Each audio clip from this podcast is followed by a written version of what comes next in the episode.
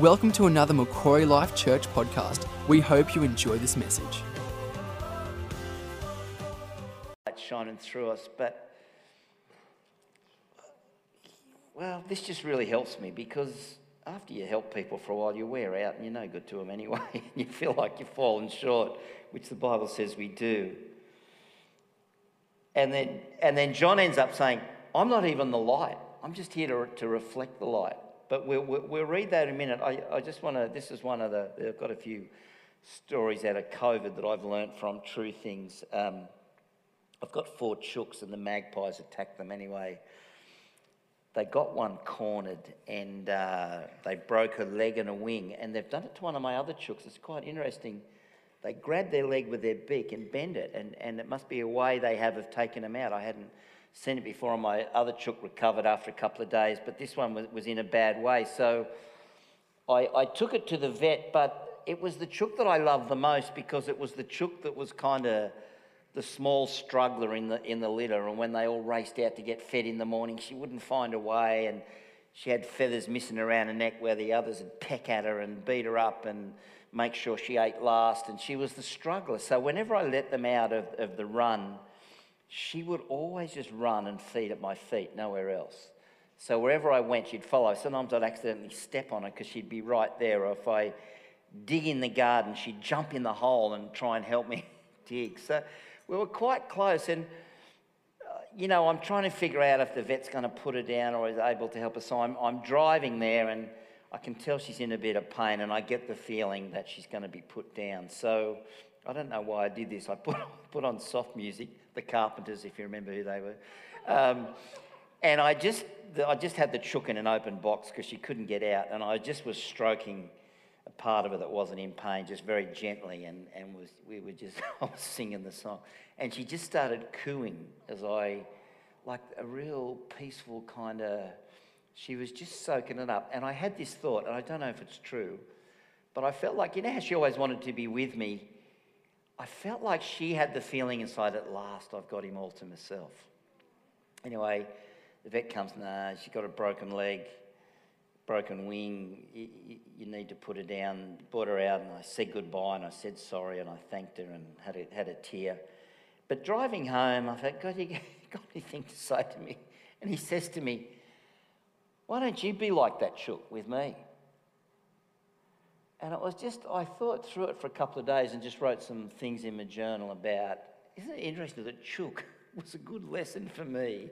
How God, God uses creation, doesn't he, to, to teach us things like stick close to him, feed at his feet, long for his company, love it when you get him on your own in your, in, you know, when, you, when you're praying. And so it's just funny that I could learn such beautiful things from a chook. Um, so it's obviously that I'm not the Christ because I've got a chook teaching me. Um, but let me just let me just read some some scripture to you. Uh, firstly, from John one verse twenty. Uh, this is about John the Baptist. He did not fail to confess and confess freely, "I am not the Messiah." Then uh, earlier on, he says there was a, it says there was a man sent from God whose name was John. He came as a witness to testify concerning that light, so that through him all might believe. He himself was not the light. He came only as a witness to the light. So that's what we are. We're witnesses to the light. We're not trying to rescue everyone. We're helping who we can, but we're basically pointing people to Christ. Um, and one more verse, verse 12. Yet to all who did receive him, to those who believed in his name, he gave the right to become the children of God, children born not of natural descent, nor of human decision, nor of a husband's desire, but born of God. And I think some versions say born of, born of God's will. That's you. So you're born of God's will. There's so much purpose on your life, but we're not the Christ. So here's the question I want to ask, and I'm asking myself why do we jump up on the throne so much and take control and not follow how God's leading us? You know, fear will do that to us, selfishness will do that to us, you know, sinfulness will do that to us. But we really do have to have to get off the throne. I wrote, I'm not the Christ, you're not the Christ, so get off the throne. We're not even the light.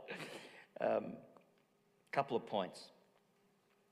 Um, two points. If we aren't in charge, we need his guidance and direction. God will bless you. I, I think that's he intends to do that. But I don't know, as a young Christian, I wanted the blessing, but I didn't want the pain. I didn't want the suffering. I certainly didn't want the trials. In fact, when we had kids, I was always praying that they wouldn't suffer. And after about two years, I don't think God could take it anymore. If I answer all your prayers for your kids, they're going to turn out to be the biggest jerks. They're going to be criminals because they won't go through anything and they won't learn anything. Because one of the main ways God teaches us things is through trials. That's why the Bible says, don't be surprised at the trial you're undergoing. But then we all freak out and run away from God. But the whole deal with trials is He doesn't always deliver us from it, but He comes into the trial with us. Remember the three guys in the fire? They asked Him to deliver them, and He didn't, but He came into the fire with them and they were completely unharmed. In fact, it said there was not even a smell of smoke on them when they, when they came out of the fire. And so he comes into our trials, he walks through them with us, he helps us adjust our attitude, and we come out of it without even the, the stench of smoke um, on us, which is amazing. I, I, I love that. So God will bless you, but he will prepare you for the blessing. Um, because he doesn't want the blessing to take you away from him. He wants the blessing to take you further into Him. That's the deal. That's sometimes where a lot of our prayers are unanswered because if He answered them, it just takes us out of God. Um, so, you know, on this line, God does want to provide for you well, but in provision, there's these categories. There's, there's the times where it's not enough. There's the time when we think it's never enough. There's times where we think it's barely enough. There are times where we think it's just enough. And there's actually times planned by God for you where you have more than enough. So um, it's not enough and there's never enough. It's just when we have a bad attitude. It's like there's a small blessing that we should thank God for because we're supposed to show gratitude daily. That's enter his gates with thanksgiving. That's what we're supposed to go in there with. Thank you for what you did yesterday. Say someone gives you a hundred bucks. You're supposed to go to God and say thank you. You don't go and whinge and say, but I needed a thousand. Just, well, Go with a hundred. Say thank you. Keep moving. More will come. Um, but then there's like Israel, barely enough. When they're in slavery in Egypt, it was just barely enough to get them through. It's like a season of that in their lives. It's like when you're a student. I remember being a student at uni, you know, working a couple of, doing bar work on the side, and I never had enough money. And I thought my parents were charging me too much rent. I had about $4 a week to, to live off trying to get by.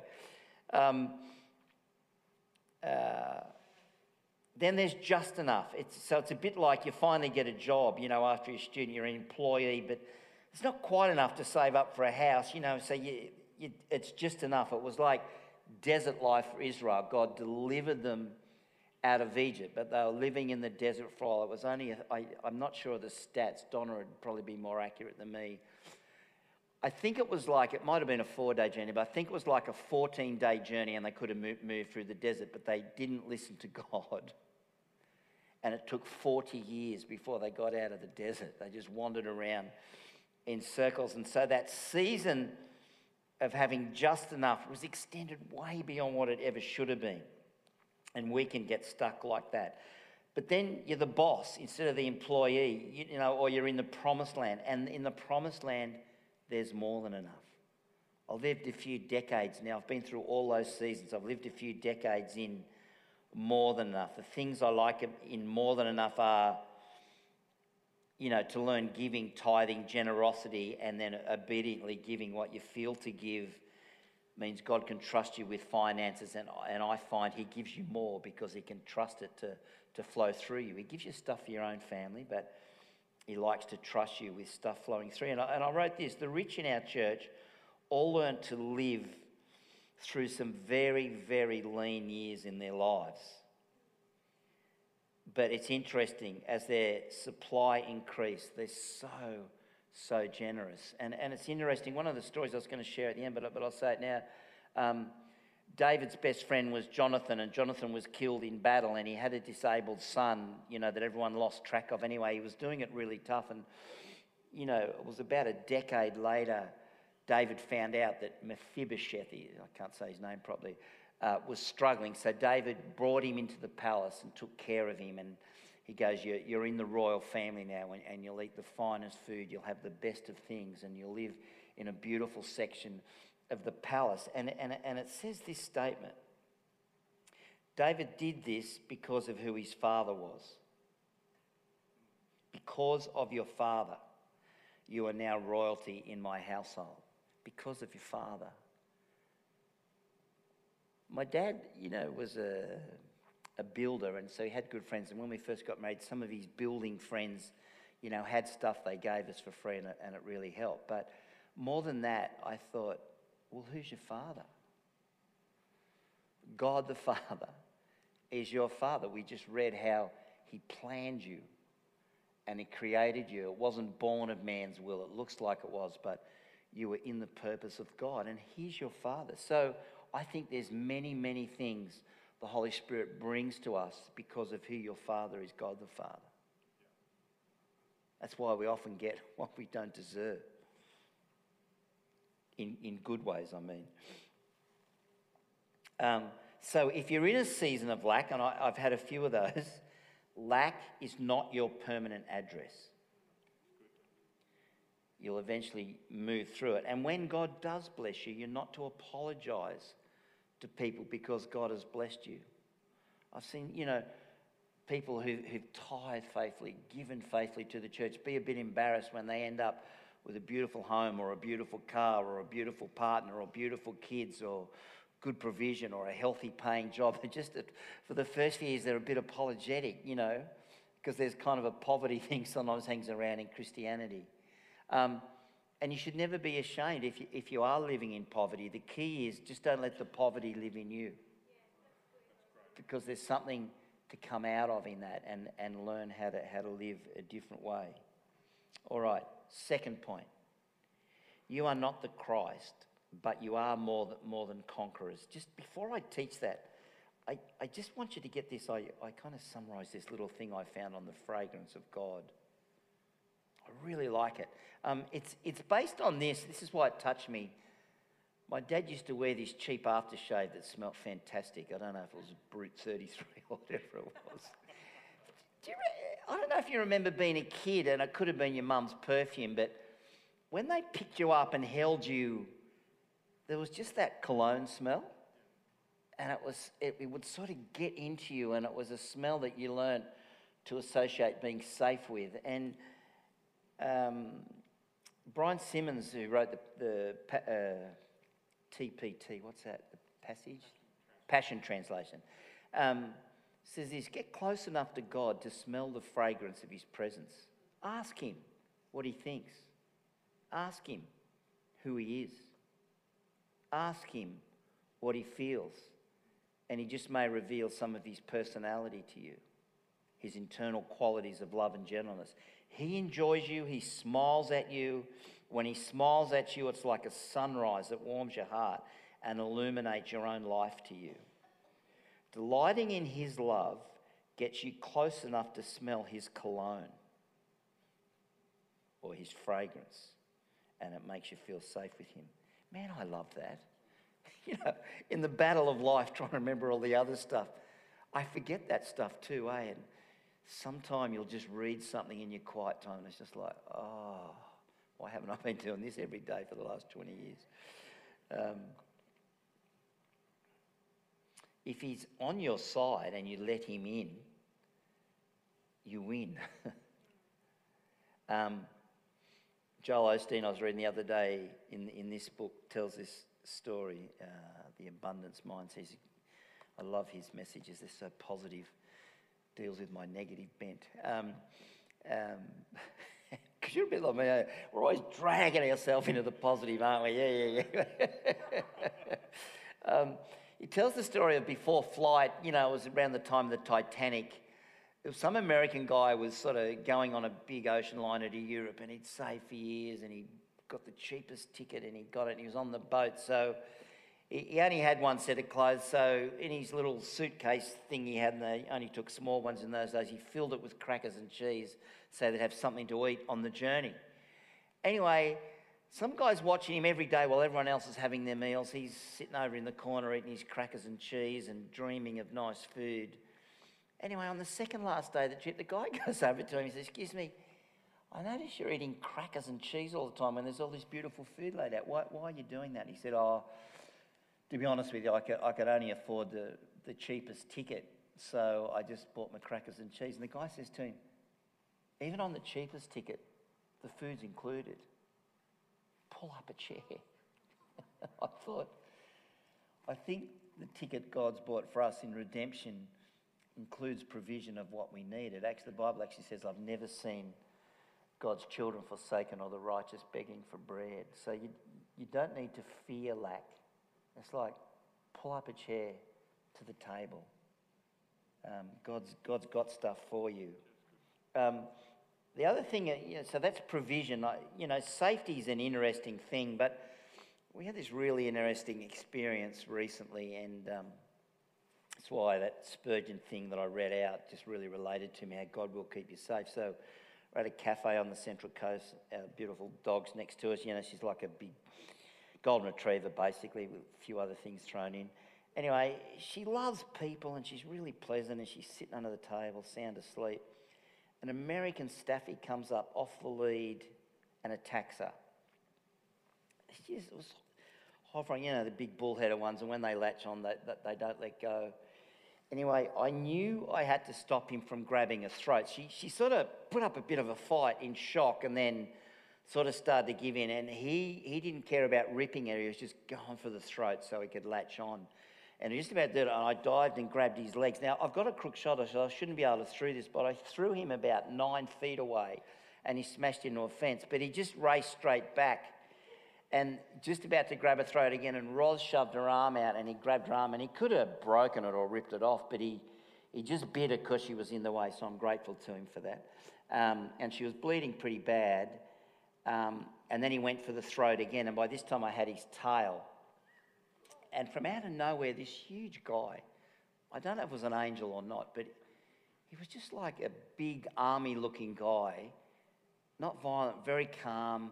While I'm holding the tail and trying to keep the dog back, he grabs it, puts it on its side, puts both his knees on the dog, holds its throat down, and just speaks gently to it. This is the dog that's attacking and he's just got it there, and then the owners get there with their with their lead and put it on, and everything's okay. So I don't have time to get violent with the owners or try and bust them or get their addresses and get, tell them about the police because my wife's bleeding. I don't know what state my dog's in, so I grab them both, throw them in the car, take Ros to Gosford Hospital, leave her in emergency, take the dog to the vet, get her sorted out, and she was pretty good. Um, but we really felt when we were sitting there and that happened to step in. It's like, you know, it's one of those things where you step in and you go, Do I die here if I step in? You just don't know. But we, we both said how we felt to, in this situation, step in. But I think we got out of that off so lightly. I know Ros got bitten, but you know, tetanus shot and some stitches and some antibiotics, and, and she was okay. Um, then we get off lightly. Like that dog could have ripped either his Ros could have lost her arm, he could have ripped either his open. But it was just one of those things where we weren't in shock from it in the end. We like a little bit, but not much, because we thought, wow, how well did we get out of that situation? And we just felt like God's protection was there. I'm not saying that you should do that every time. It's like you try and look at the Holy Spirit and like, do I go in? Do I hold back? What, what do I do? It's, it's hard to tell. And I thought, wow, it actually made us feel safer, not more vulnerable. The Bible says in Psalm 23, surely goodness and mercy shall follow me all the days of my life.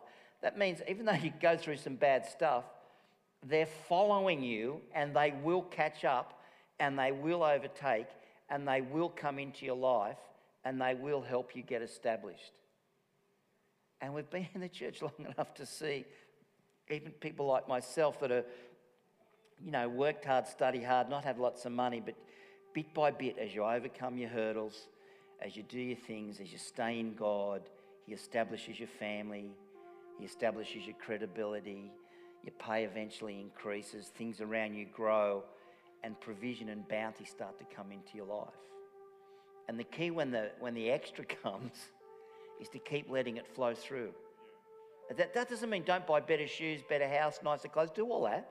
But just make sure what God wants to flow through you to help others, like with our missions program. Um, it's, it's so interesting when, when Dan did the Christmas little thing about the Christmas giving. I, I remember my first year when we came and we just had no money. And I think we gave five or ten bucks by faith to some little Christmas giving program. And I thought this year, I'm going to give two lots, maybe four lots of the 95s, because now I can give everything. Like I'm, I'm thinking five, that's not enough. Ten, that's not enough. Fifty, that's not enough. 95, what a great idea, and we can cover everything. And I thought, gee, from the first year to the 32nd year or whatever it is, isn't it nice when you can go and give a little bit of everything? And that's the place God wants to grow you to in the where it's more than enough. It's more than enough for everyone. I've heard preachers say it's really selfish to want just enough for you and your family. You should want more than enough so there's, you, can, you can share it with others. Nearly finished. Um, and just to convince you that you will have trials, Psalm 119, verse 75, David says, For in faithfulness you have afflicted me. Because some people will teach from the front that God doesn't want any suffering in the world. And suffering's probably a bad word to use there for what I'm trying to say, but it's like there will be trials. There is trials. People are broken. They won't always treat us well. And David said, In faithfulness you have afflicted me. That means when the affliction comes, you'll walk with me through it. I'll get through it. So I'm, I'm not afraid of it. Do you know, and I'll, I'll, I'll finish with this. Um, when he went into battle with Goliath, it says he took his sling, he picked five smooth stones, and I hadn't got onto this before, but he took his staff. And I was thinking, why would he take his staff? He just needs the slingshot. And he picked four extra stones. He knew he could take Goliath out with the first one because he'd killed lions and bears with his slingshot. He was incredibly accurate with moving targets.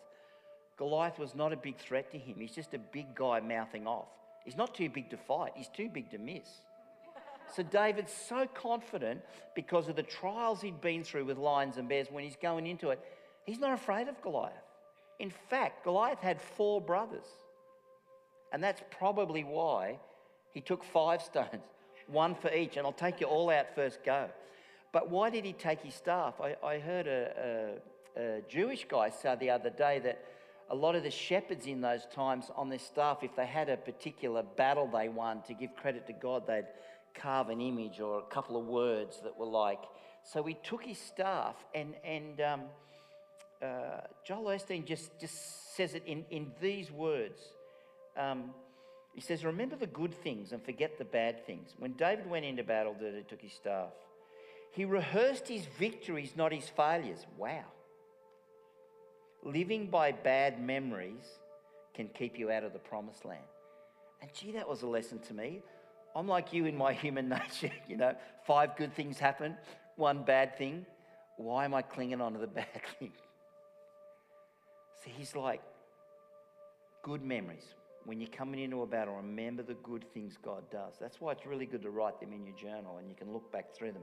I put a special mark, a triangle, over victory. So when I look through my journal, I can, I can spot the triangles and, and read, the, read the victories. So I just, I just really, really like that. And the last thing I wanted to say was so David was king, but when he took in Mephibosheth, I know, just because I know God, his supply would have increased. He didn't have to figure out, have I got enough? Because every time you reach out in obedience and do something to help someone, the, the blessing of God is a river, it's not a pie. It's not like you use something so there's less pie, it's a river. So God gives you more to let it flow through you. How many of you here are parents and you know you've had your first child and finances are tight? You have your second child, think, man, how will we get through this? You get through that, you get through it so well, you actually have a third and a fourth, and you're thinking, we get through this.